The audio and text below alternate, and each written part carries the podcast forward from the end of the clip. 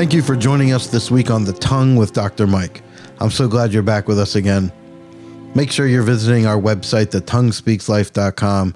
That's the center where everything associated with our missions is focused. You can access our most recent podcast from The Tongue with Dr. Myke, The Pillars of Heaven, everything over the last uh, few weeks. And of course, if you want access to our full catalog of podcasts, just head over to wherever you listen to pods, like Apple or Spotify.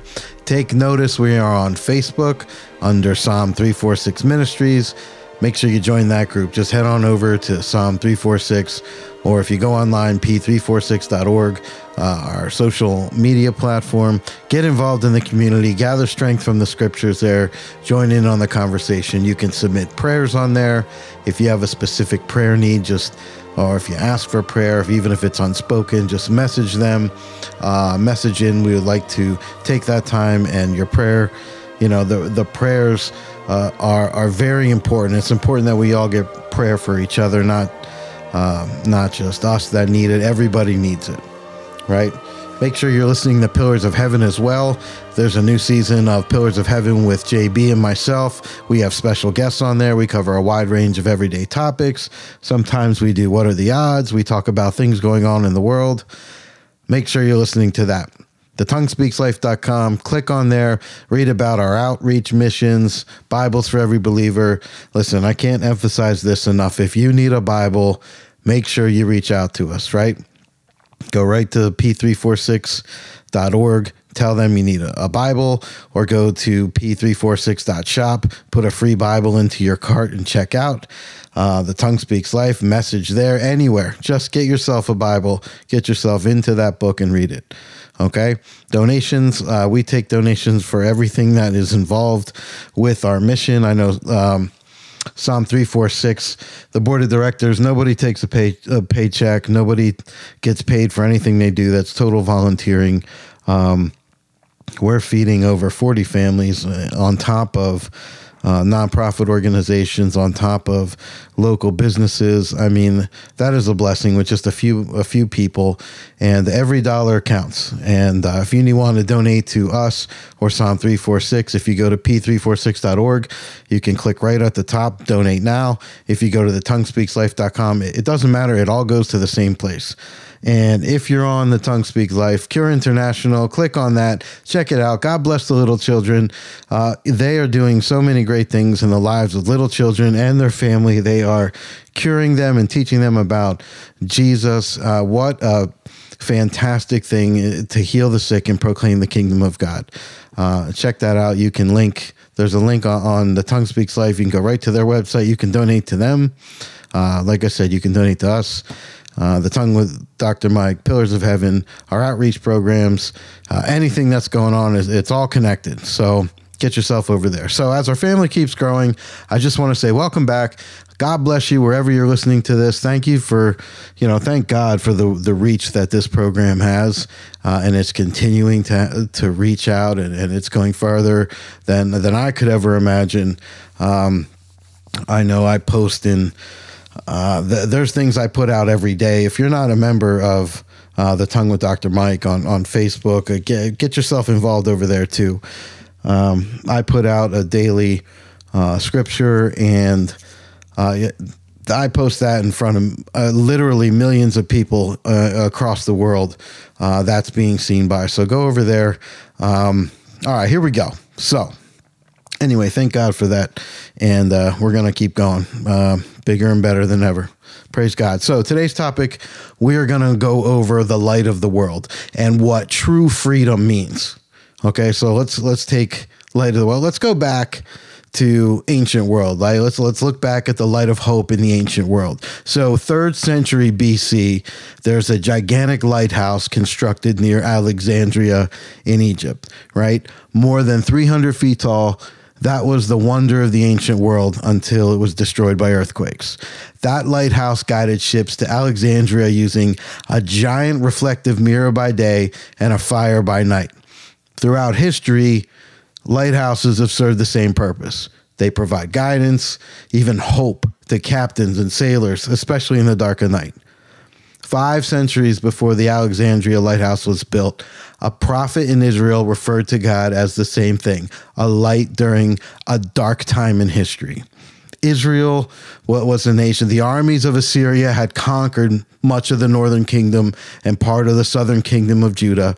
And Micah comes and he writes in chapter 7, verse 8, it says, Do not rejoice over me, enemy, when I fall. I will arise. When I sit in darkness, the Lord will be a light to me. So Micah wrote not only warnings about God's judgment, but also words of hope to those that would listen. Right? The Bible is very clear about hope. And there are a ton of verses in the Bible about hope. I'm going to do a couple here for you. This is not all of them. These are some key ones that I think are great. Jeremiah 29 11. It says, You probably all know this one, for I know the plans I have for you, declares the Lord plans for welfare, and not for evil, to give you a future and a hope. If you jump to Romans chapter 12, verse 12, it says, Rejoice in hope, be patient in tribulation, be constant in prayer. Man, we could break that apart, and, and I could do a whole series on tribulation, being uh, rejoicing in hope, and, and being constant in prayer. We can we can talk about that forever. Romans 15, 13. May the God of hope fill you with all joy and peace in believing, so that by the power of the Holy Spirit you may abound in hope. Hebrews 11, 1. Faith is the assurance of things hoped for, the conviction of things not seen. Isaiah talked about in chapter 40. But they who wait on the Lord shall renew their strength. They mount up their wings like eagles. They shall run and not be weary. They shall walk and not faint. Romans 8:24 says, "For in this hope we were saved." Now hope that is seen is not hope. For who hopes for what he sees? But if we hope for what we do not see, we wait for it with patience.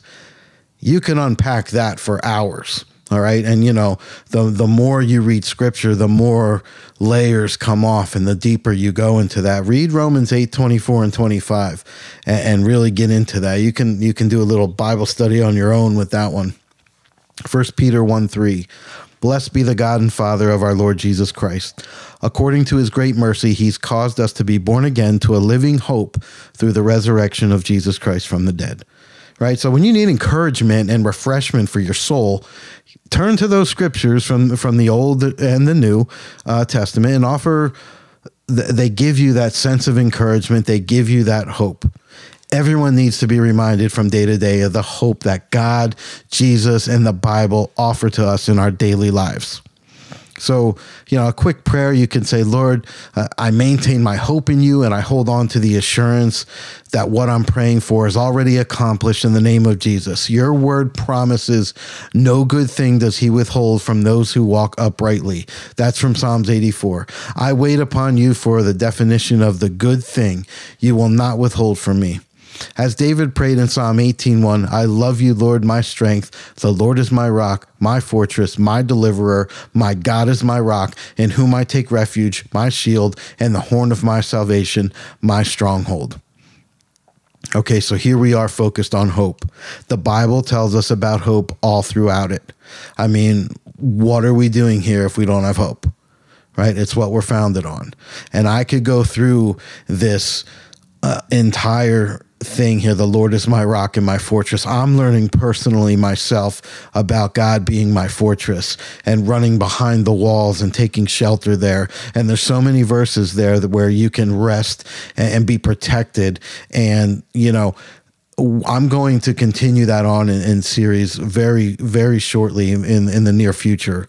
Uh, but but remember that the Lord is my rock and my fortress, my deliverer, my God is my rock right? On whom I take refuge, my shield and the horn of my salvation, my stronghold.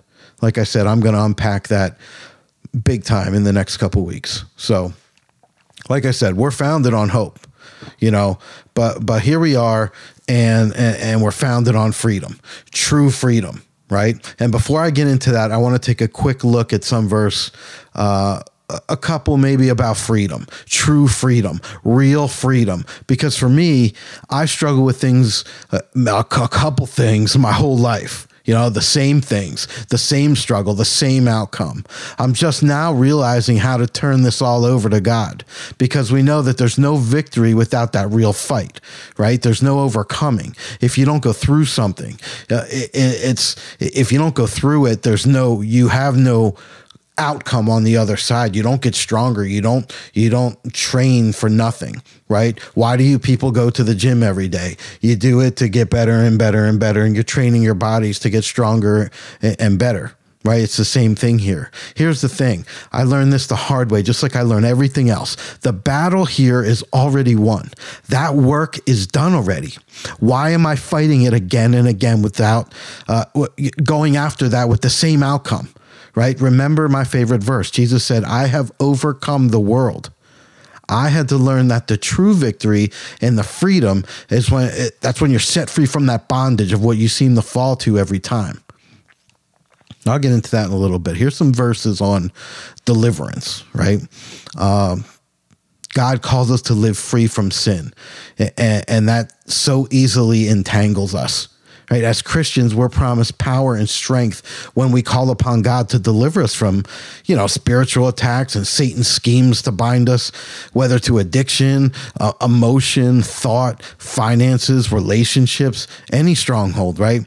These Bible verses are going to help you focus on the promise of God and, and it'll renew your fight to persevere. All right, First John 4 4. You, dear children, are from God and have overcome them, because the one who is in you is greater than the one who's in the world. Galatians 5 1. It is for freedom that Christ has set us free. Stand firm then, and do not let yourselves be burdened again by a yoke of slavery. So, slavery to what? It's to what you struggle with.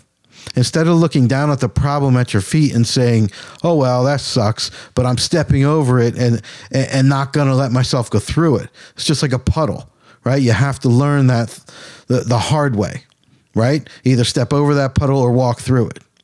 James 4 7. Submit yourselves then to God. Resist the devil and he will free from he will flee from you.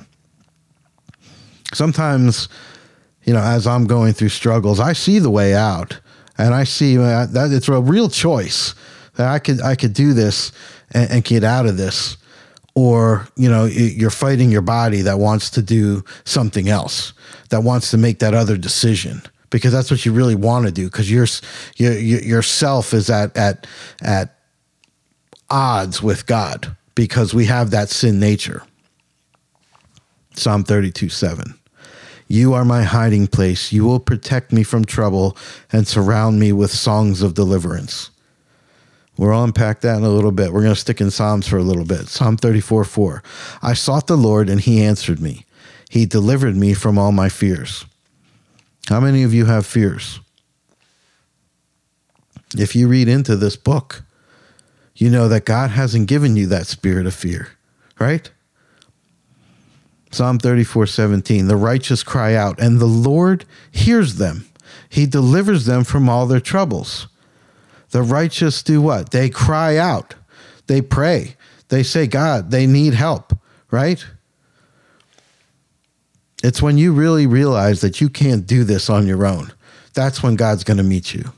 Psalm 107 6. And they cried out to the Lord in their trouble, and he delivered them from their distress. Right? Sounds familiar. Isaiah 43 18. Forget the former things, do not dwell on the past. See, I am doing a new thing. Now it springs up. Do you not perceive it? I'm making a way in the wilderness and streams in the wasteland. Powerful stuff, man. 1 John 5 4. For everyone born of God overcomes the world. There it is. This is the victory that has overcome the world, even our faith. Who is it that overcomes the world? Only the one who believes that Jesus is the Son of God. There it is, 1 John 5, 4 and 5. All right, a couple more. Hang in there. 1 Peter 5, 8. Be alert and sober minded. Your enemy, the devil, prowls around like a roaring lion looking for someone to devour. And we talked about this too. What, what does a roaring lion look like? When he's on the prowl looking for something to devour. It's not pleasant. Verse 9 says, Resist him, stand firm in the faith, because you know that the family of believers throughout the world is undergoing the same kind of sufferings. You're not in this alone. This is not a, a, a one person kayak. You're in a canoe. 2 Corinthians 10 For though we live in the world, we do not wage war as the world does. The weapons we fight with are not the weapons of this world. On the contrary, they have divine power to demolish strongholds. Man, if you're you're a new believer in in Christ, or you don't read your Bible, or you don't uh, go through and read about this stuff, the weapons we fight with are not the weapons of this world. So how do we combat this? Right? You have to find out what it is that you, that you are are basing your faith on. They this book says, look, they have divine power to demolish strongholds. So what's a stronghold? What's a stronghold in your life? What's got you captive?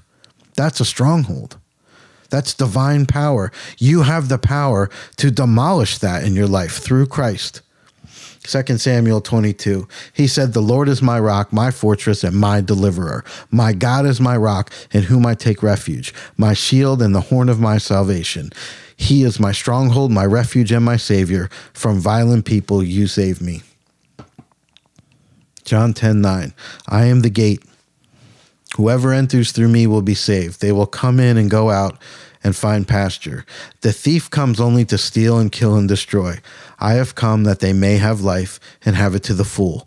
I am the good shepherd. The good shepherd lays down his life for the sheep. Right? Verse 10 on there, yeah, it says, I've come that they may have life and have it to the full. I've gone through a ton of teaching about this. Uh, they may have life, they have it to the full, but you don't just get that life. You have to search for that. You have to get into your Bible. You have to get into church. You have to be instructed. You need to feed your spiritual inner inner person. 1 Corinthians 15. Where, O death, is your victory? Where, O death, is your sting? The sting of death is sin, and the power of sin is the law. But thanks be to God, He gives us the victory through our Lord Jesus Christ. Therefore, my dear brothers and sisters, stand firm. Let nothing move you. Always give yourself fully to the work of the Lord, because you know that your labor in the Lord is not in vain. You know, that verse has been quoted to me so long. If I've been at a job that I, I couldn't stand, or I didn't understand why I was in this position for so long when I felt I had so much more to give. And people would always quote that, you know, that your labor in the Lord is not in vain. Well, you don't know why you're there, and you don't know uh, what impact you're having on other people and you don't know the plan overall because all you can see is what's in front of you. You've got those blinders on. But God sees that whole picture. He sees the everything around, the beginning and the end, the the ups, the downs. He sees it all. You know, when you can only see a little bit in front of you, God sees the whole thing. James 5. Let's start at uh, verse 13. Is anyone among you in trouble? Let them pray. Is anyone happy? Let them sing songs of praise. Is anyone among you sick?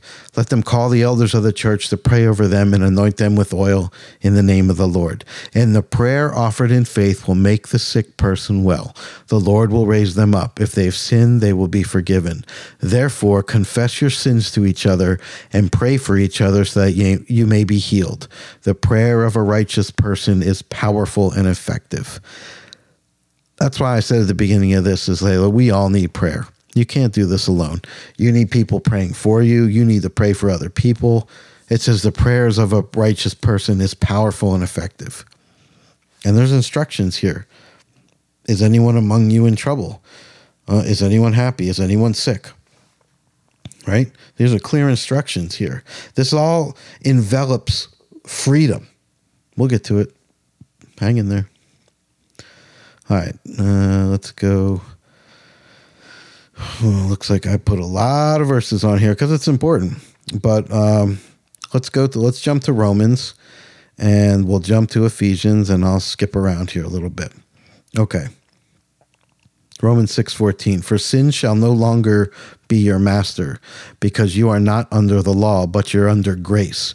What then? Shall we sin because we're not under the law but under grace? By no means. Don't you know that when you offer yourself to someone as obedient slaves, you are slaves of the one you obey? Whether you're slaves to sin, which leads to death, or to obedience, which leads to righteousness. But thanks be to God that, though you used to be slaves to sin, You've come to obey from your heart the pattern of teaching that now has claimed your allegiance. You have been set free from sin and have become slaves to righteousness. Right? I am using an example from everyday life because of your human limitations. Just as you used to offer yourself as slaves to impurity and to ever increasing wickedness, so now offer yourselves as slaves to righteousness, leading to holiness. Let's stick in uh, before before I jump to Ephesians. Let's jump two chapters up, Romans 8. It says, Therefore, there's no condemnation for those who are in Christ Jesus, because through Christ Jesus, the law of the Spirit who gives life has set you free from the law of sin and death. For what the law was powerless to do because it was weakened by the flesh, God did by sending his own Son in the likeness of sinful flesh to be a sin offering. And so he condemned sin in the flesh, in order that the righteous requirement of the law might be fully met in us, who do not live according to the flesh, but according to the Spirit. Those who live according to the flesh have their mind set on what the flesh desires, but those who live in accordance with the Spirit have their mind set on what the Spirit desires. The mind governed by the flesh is death, but the mind governed by the Spirit is life and peace. Right? Life and peace. The mind governed by the flesh is hostile to God. It does not submit to God's law, nor can it do so. Those who are in the realm of the flesh cannot please God. You, however, are not in the realm of the flesh, but are in the realm of the Spirit, if indeed the Spirit of God lives in you. And if anyone does not have the Spirit of Christ, they don't belong to Christ. But if Christ is in you, though even though your body is subject to death because of sin, the Spirit gives life because of righteousness. Man, that is so powerful and so thorough. Um, I wish we had uh, months to talk about Romans. Um, but let's jump real quick to Ephesians 6, chapter 10. I mean, chapter 6, verse 10. Finally, be strong in the Lord and in his mighty power. Put on the full armor of God so you can take your stand against the devil's schemes. This is the part that you should get drilled into your head. You our struggle is not against flesh and blood, but against the rulers, against the authorities, against the powers of this dark world, and against the spiritual forces of evil in the heavenly realms. What does that mean? Right? Because, I mean, as it goes on, it's put on the full armor of God uh, so you can stand your guard. And it talks about shield of faith and um, helmet of salvation. And it says, pray in the Spirit on all occasions and with all kinds of prayers and requests. With this in mind, be alert and always keep on praying for the Lord's people. So let's jump back a little bit here. And it goes, uh, our struggle is not against flesh and blood, right? But you're given power to whatever that stronghold is in your life. It says right here that we're struggling against the powers of this dark world and against spiritual forces of evil in the heavenly realms, right? So we're not fighting uh, uh, an earthly battle right? And if you think that you are, and you think that you can get through this uh, without putting on, uh, you know, the helmet of and and the shield and speaking the word of God, the sword of the Spirit, uh, this this should put it all into perspective because you're no longer uh, that slave or under that law that penalty of that law your mind and every your focus should all be shifted to the spirit right it says we can't please god right? Let me jump down to Romans. Do, do, do, do, do, do. Yeah, and, and like it says here, the body is subject to death because of sin. We all know that, right? The spirit gives life be- because of righteousness.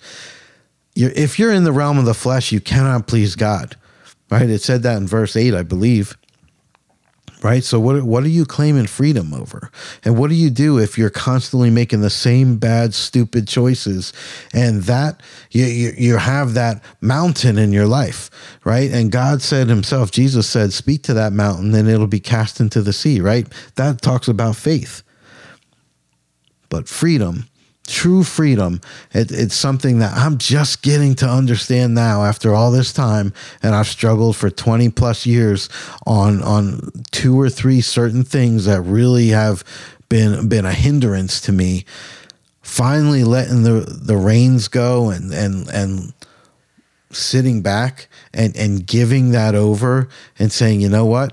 I can't do this anymore. I, I choose, God, you already beat this for me and you already nailed this to the cross, and I don't have to fight this anymore. That's freedom. That's freedom to know that that power over you is gone. That's freedom. Psalm 91 Whoever dwells in the shelter of the Most High will rest in the shadow of the Almighty. And I will say to the Lord, You are my refuge and my fortress, my God, in whom I trust. Right?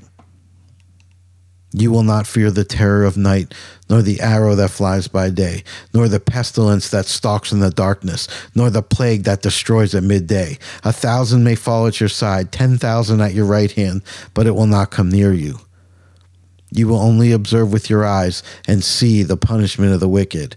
If you say, The Lord is my refuge, and you make the Most High your dwelling, no harm will overtake you, no disaster will come near your tent. For he will command his angels concerning you to guard you in all your ways.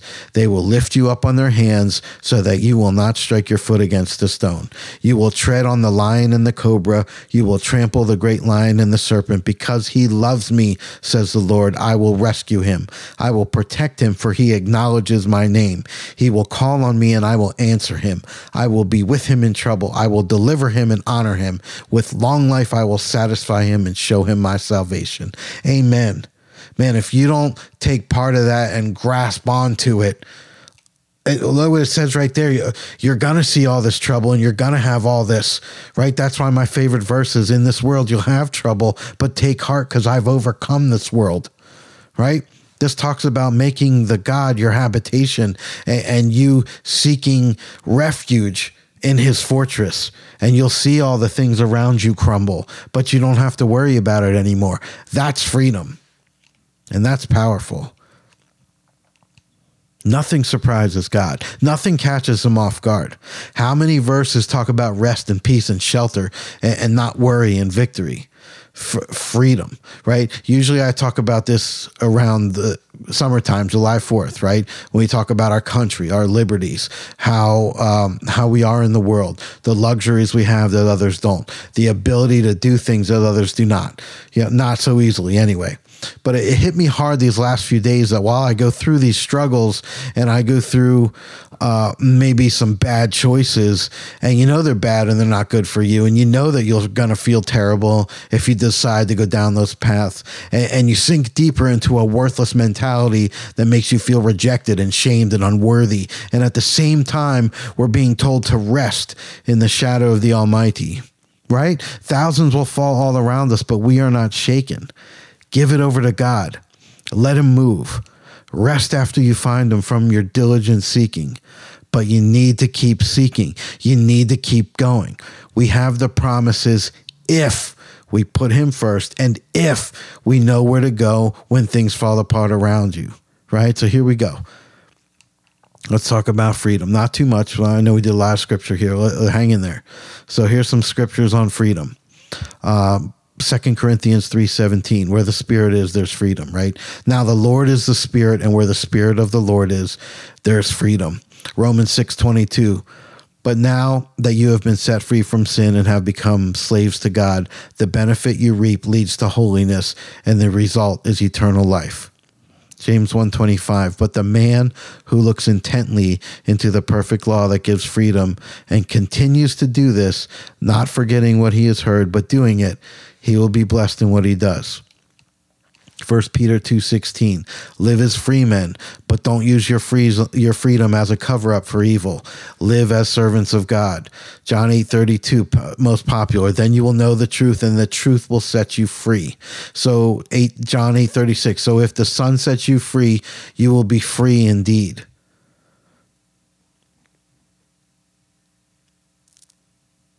You know the gospel of christ brings freedom to captives right? Isaiah in, uh, in chapter 61 talks about the spirit of the sovereign of the sovereign lord. Um, let's jump to it quick. Isaiah 61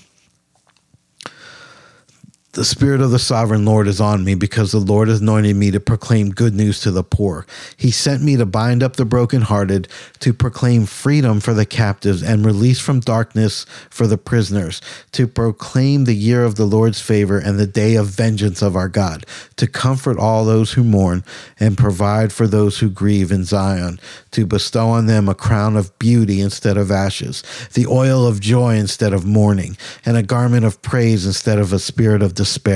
They will they will be called oaks of righteousness, a planting of the Lord for the display of his splendor. Man, that is so powerful. Oh, jeez. All right, let's uh let's see how many we put on here. And the Bible is just packed with this stuff. It's packed and packed and packed. I'm going to give you a homework assignment, and uh, you look up these verses, right? So Romans, mark these down. Get your pen out. Romans eight, eight chapter chapter eight. Let's go verses one through four. Right, read about the new covenant of Christ and how that gives us freedom from the law of sin and death. Right. Next one, Psalm one eighteen five the Lord hears those who cry out to him. Read it. Okay. Next one. 1 Corinthians 6:12. Right? That gives you a little warning about having the right to do anything. Next one, Romans 6:18. No longer slaves to sin. Next one, Luke chapter 4 verse 18 and 19. Next, Galatians chapter 5, 1 through 6. that start out, it is for freedom that Christ has set us free. Read the rest of that. Okay? Next one, Romans chapter 8, verse 2. Back to Galatians chapter 5, 13 and 14. Ephesians 3, 12. Romans 8, 15. Hebrews chapter 2, 14 and 15. Colossians chapter 1, 21 through 23. Romans chapter 8, 20 and 21. You know, Second Corinthians says, uh, where the Spirit of the Lord is, there's freedom. Um, I'm just reading that again, that whole book, Second Corinthians. Um, I encourage you to do that. You know, Christian freedom is freedom for knowing God, for being His, and for having Him as ours, right? Through the Spirit, we're freed for holiness, freed for true life, freed to be sons and daughters in the happiest family, right? Freed to enjoy the inheritance of everything and to enjoy Jesus now and forever.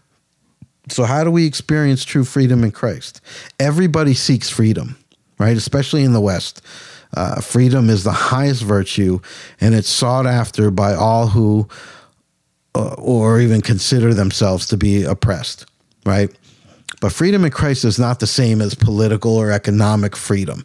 In fact, most of the, the, the most harshly oppressed people in history have had complete freedom in Christ. The Bible tells us, uh, spiritually speaking, that no one's free right? In Romans 6, Paul explains that we are all slaves. You're either slaves to sin or you're slaves to righteousness. Those who are slaves to sin can't free themselves from it.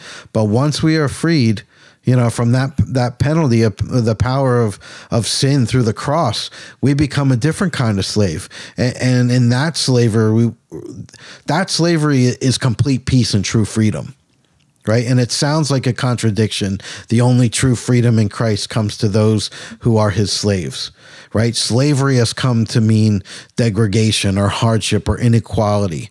But the biblical version is the true freedom of the slave of Christ. It's one who experiences joy and peace, the products of the only true freedom we'll ever know in this life. Listen, there's 124 occurrences in the New Testament of the word doulos, which means someone who belongs to another, or a bond slave with no ownership rights of his own.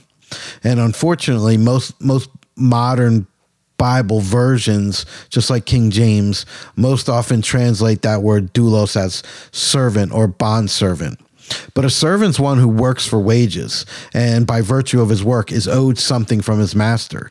The Christian, on the other hand, has nothing to offer the Lord in payment for his forgiveness, and he's totally owned by the master who bought him with his shed blood on the cross. Christians are purchased by that blood and are the possession of their Lord and Savior. We're not hired by him, we belong to him, right? Read uh, Romans 8 and, 1 Corinthians 7. So, so that word slave is really the only proper translation of the word doulos.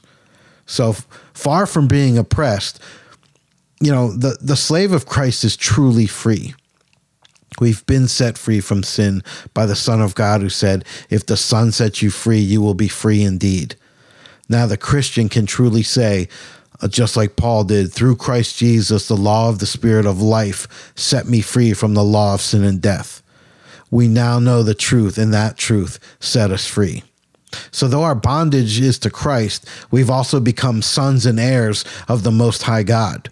As heirs, we're partakers of that inheritance, that eternal life, which God confers on all his children. That's a privilege beyond any earthly treasure we could ever inherit, while those in bondage to sin inherit only spiritual death and eternity in hell. Right? So, why then do many Christians live as though they're still in bondage here? For one thing, you know, just like me, you rebel against whatever it is. Sometimes you rebel against your master. You refuse to obey and, and, you cling to that old life. We hold on to that sin that once bound us to Satan as our master because our new nature still lives in the old fleshy nature, which we're still, that's still being drawn to sin. Paul tells the Ephesians to put off that old self and its deceit and corruption and put on the new self with its righteousness, right? Put off lying and put off truthfulness, or, or, put on truthfulness, sorry. Put off stealing and put on usefulness and work. Put off bitterness and put off rage and anger and, and put on kindness and compassion and forgiveness, right? We've been set free from the bondage of sin but we often put the chains back on because part of us loves that old life. Furthermore, you know, sometimes we don't even realize that we've been crucified with Christ, just like Galatians says, and that we've been reborn as completely new creations, like Second Corinthians says. The Christian life is one of death to self and rising to walk in the newness of life. And that new life is characterized by thoughts uh, about Jesus who saved us, not thoughts about the dead flesh that's been crucified with Christ. When we're continually thinking about ourselves and indulging the flesh and sin we've been freed from, we are essentially carrying around the corpse, right? Full of rottenness and death. The only uh, the only way to bury that fully is by the power of the Spirit, who's on, who is the only source of your strength, right? We strengthen the new nature by continually feeding on the word of God. And through prayer, we obtain the power we need to escape that desire to return to the old life of sin, right? Then we'll realize that our new status as slaves to Christ is only true freedom. And we'll call upon his power to not let sin reign in your mortal body so that you obey its evil desires, like Romans 6 says. So here's some questions that we put together to help us understand that freedom in Christ, right? So have you ever stopped to just think about what it really means to be free in Christ? You probably heard it a million times. Uh, you might have said it a couple times. Uh, that saying, you know, those the, the truth will set you free. It's in a million movies, right? Whether you're new in the faith or you've been walking with the Lord for some time, the concept could be confusing, right? And, and a lot of people take for granted uh, that concept. But in reading through some of the passages of the Bible that discuss that that talk about about freedom um, in Christ, like John uh, chapter 8, Romans chapter 6, Galatians chapter 5, you know, you start to get more and more questions. You get answers, but you get more and more questions, right? So let's talk about a couple questions here. What is freedom in Christ and how do I obtain it? So, freedom means that you have a choice. It means you're no longer restrained or controlled by the thing that once held you back. Some people are, are fortunate to be born into a free country, and you know, some, some are not that lucky. They live their whole lives oppressed or even enslaved by others.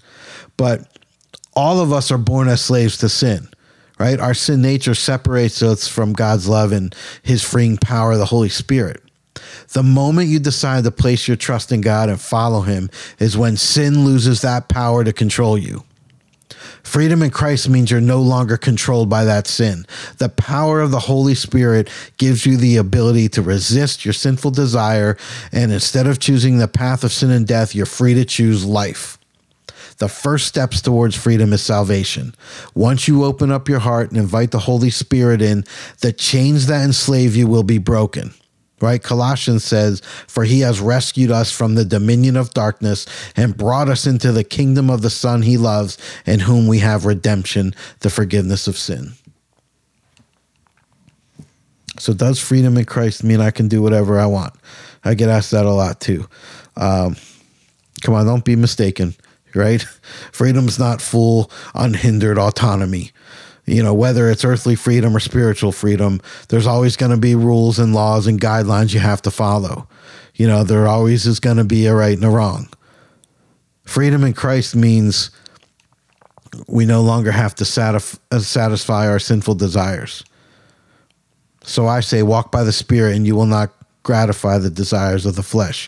For the flesh desires what is contrary to the spirit, and the spirit what is contrary to the flesh. They are in conflict with each other, so that you are not to do whatever you want. That's from Galatians 5 right that that that passage there goes on the list all types of sinful desires acts of the flesh that we can still fall into if we're not careful despite being free from the power of sin the Bible makes it very clear that if we continue to live like this, you're still enslaved to, to that sin. And, and, and because of that, your future's not secure.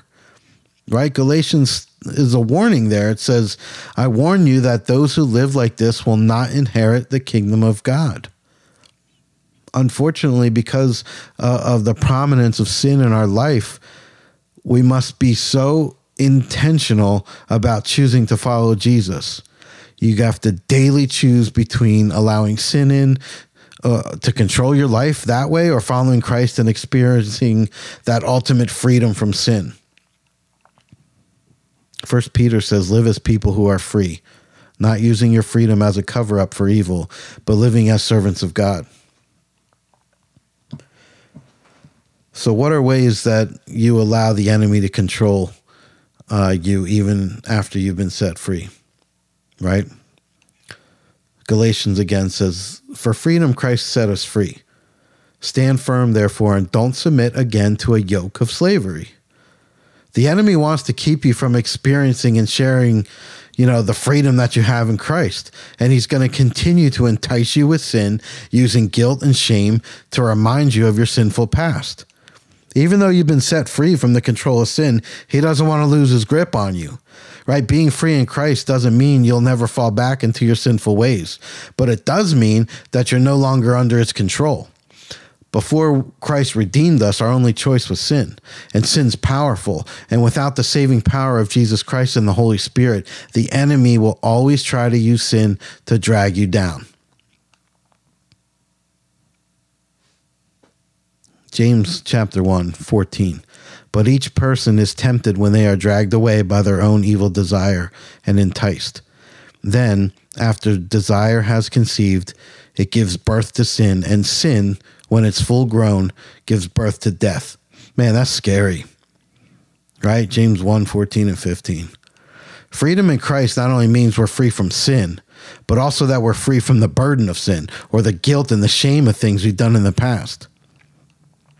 Ephesians 2 says, Once you were dead because of your disobedience and your many sins, you used to live in sin just like the rest of the world, obeying the devil, the commander of the powers in the unseen world. He is the spirit at work in the hearts of those who refuse to obey God. All of us used to live that way, following the passionate desires and inclinations of our sinful nature. By our very nature, we were subject to God's anger, just like everybody else. See, the enemy loves it when we allow that guilt and that shame to reside in our hearts when even after Jesus forgave us, the weight of our past still weighs heavy on our shoulders. Romans says there's no condemnation. We read that for those in Christ Jesus, right? Because Jesus Christ and the law of the Spirit gives life. And once that sets you free, you're free from the law of sin and death, right? The one of the main characteristics of God and Jesus is that God is love, right? You see that over and over. Paul says love keeps no record of wrongs. When you're set free, all the sins of your past were forgotten and forgiven and, and, and no longer held accountable, right? So, how do you avoid going back to being a slave to sin once you're set free? Let's do a verse in Psalm, Psalm 73. My flesh and my heart may fail, but God is the strength of my heart and my portion forever. So, once you've chosen to follow Jesus, right, the Holy Spirit's going to flood your heart and your mind. You don't have to fall into the temptations of sin any longer you know, yeah, you're going to be tempted, but thanks to the Holy Spirit, you now have victory over that sin. All you need to do is keep your eyes fixed on God. Right? Look to Jesus as the example of what to do when you're tempted. After he fasted for 40 days in the wilderness, the devil came to Jesus and tempted him three times. And all three times, Jesus didn't stumble. You know, he, he turned the word of God, uh, he, he turned to the word and he worshiped the Father, right? Jesus called the word of God our daily bread.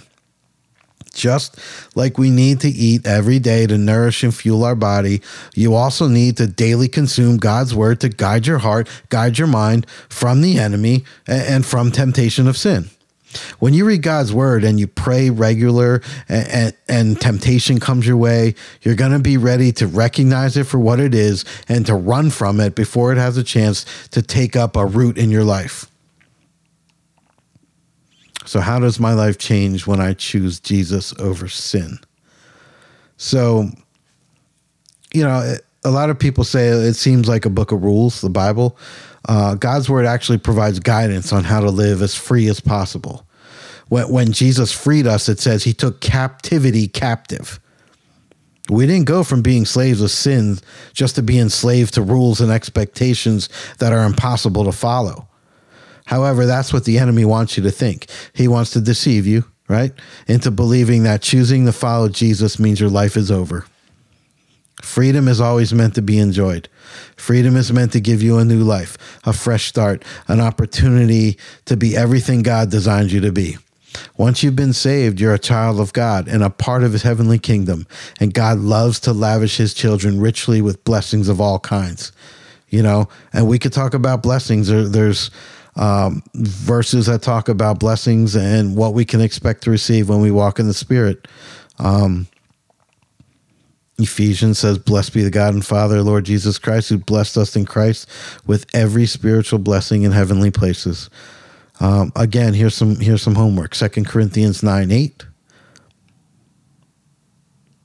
I'll read this one. Proverbs 16. When a man's ways please the Lord, he makes even his enemies be at peace with him. Right? How cool, right? Uh, Colossians 1 11. So, if you've never experienced the gift of salvation and freedom from sin that's freely offered through Jesus Christ, I urge you to consider taking that step today, right? I, I promise it's not going to uh, hinder you. It's going to be the most important decision you can ever make. And you can today break free from the chains that bind you and enter into freedom that can only be found in Christ. So, finding faith, what does it mean to have freedom in Christ? You know, in John 8 36, let's read that. Okay. Jesus makes a wonderful statement there of victory. He said, So if the Son sets you free, he, he sets you, you will be free indeed. That's powerful and encouraging words. And you know, if you've accepted Jesus Christ as your Savior, uh, you're free. But have you ever taken the time to consider what you're freed from? Right? The Greek, you know, I'm going to go to the Greek. In, in Greek, the word free can mean to either liberate or exempt from liability, right?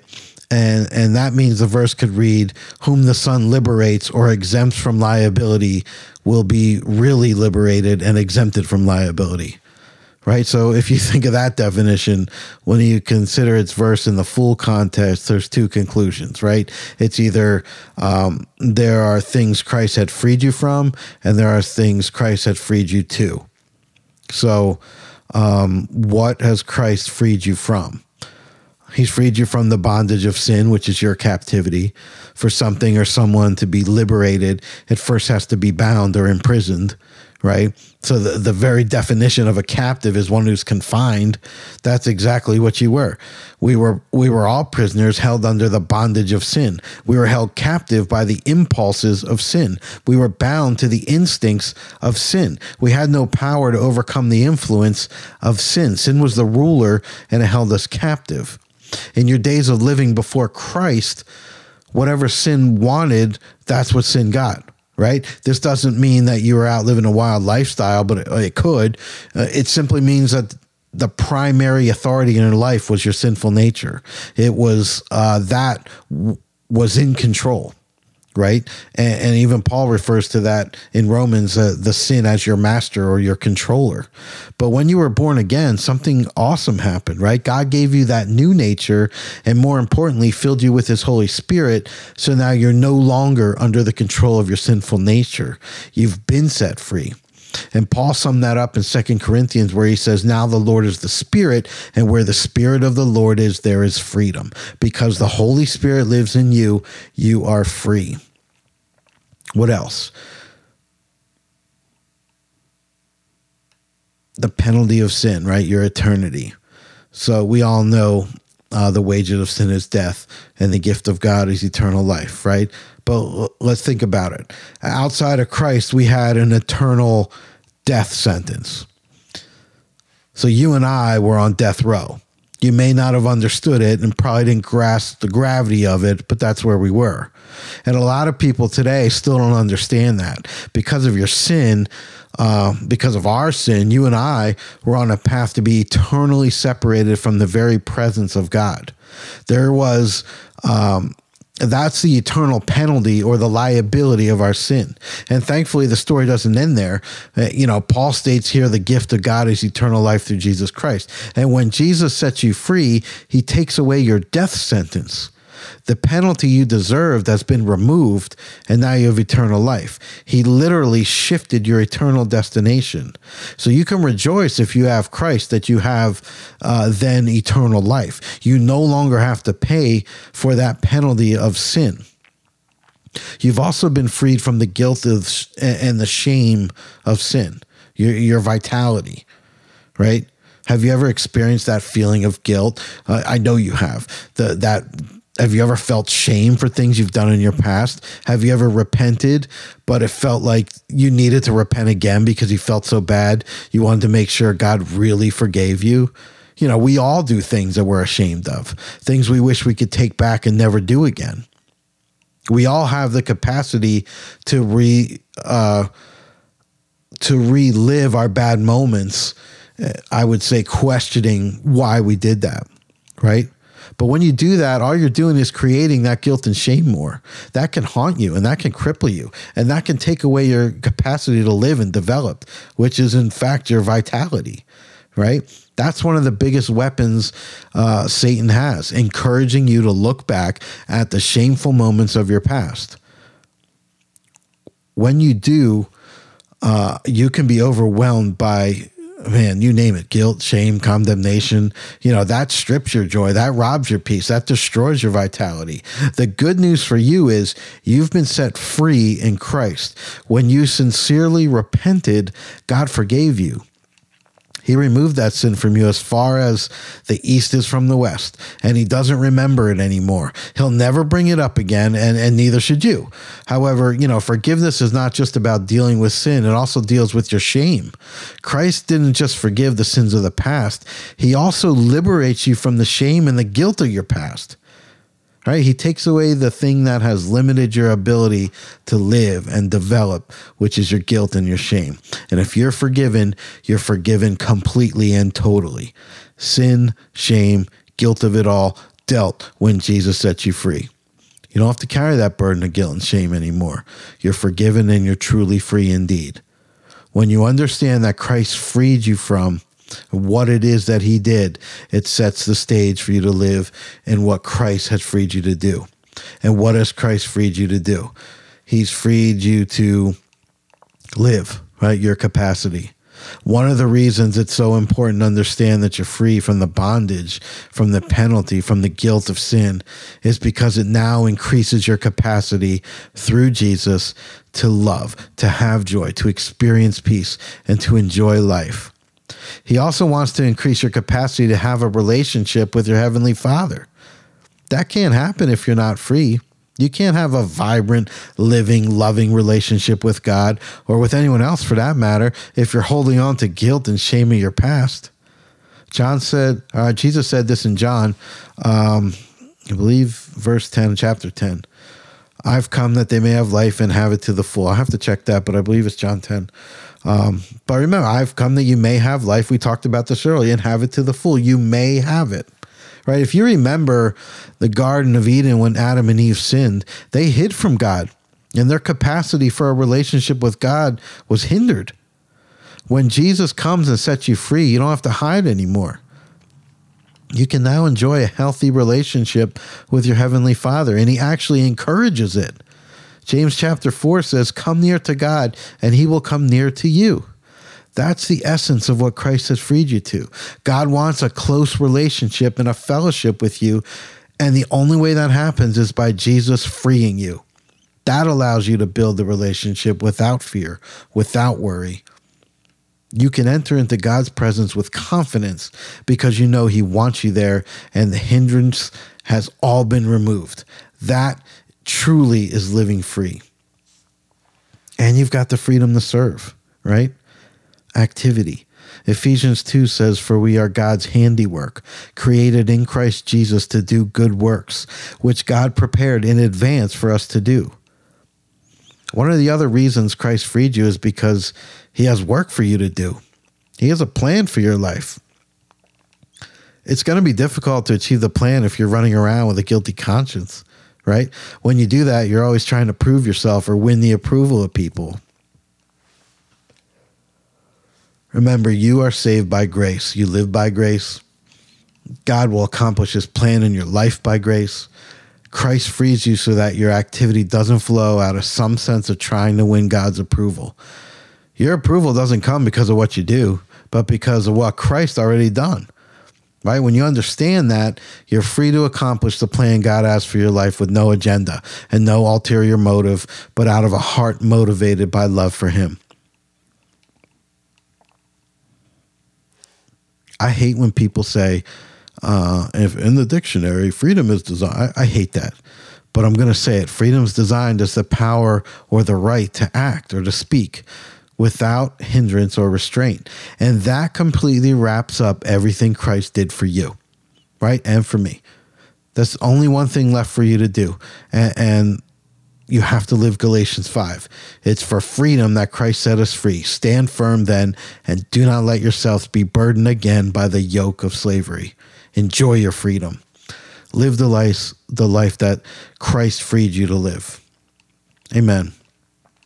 So let's pray quick. Father, thank you for the people that uh, heard this message, and I pray that it came from you through me, and it's to um, even if it's only one person that needed to hear it, I, I, pray that they hear it and it hits home in their life.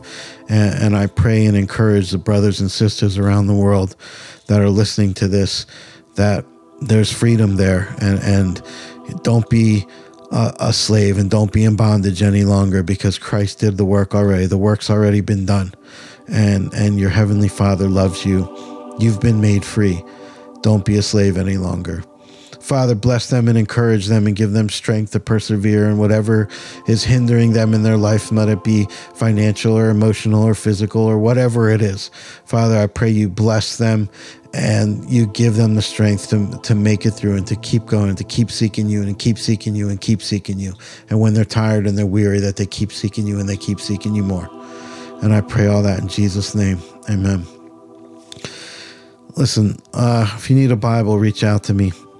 This, uh, it's so easy to find Jesus and to get this freedom, right? If you declare with your mouth that Jesus is Lord and you believe in your heart that God raised him from the dead, you're saved. That's it. Right? That that's it. And scripture says anyone who believes in him will never be put to shame. Never. Everyone who calls on the name of the Lord will be saved. Right? Don't put this decision off. God, I know I'm a sinner. I know I can't do this alone. I believe that uh, you sent your son Jesus to die in my place. He took the penalty of my sin. And the third day he rose to glory and he's coming back. Jesus, come into my life. I accept you into my heart. You are the leader uh, of my life. I turn everything over to you. Right? Guide me and teach me as I grow to learn more about you. Right? Pray that simple prayer and, and, and enjoy freedom. Get to know what that freedom is. Stop being a slave. Right? Find out who God is. Right? This poor man called out, and the Lord heard him, and he saved him out of all his troubles. So God bless you in your decisions. Be prepared for wonderful things.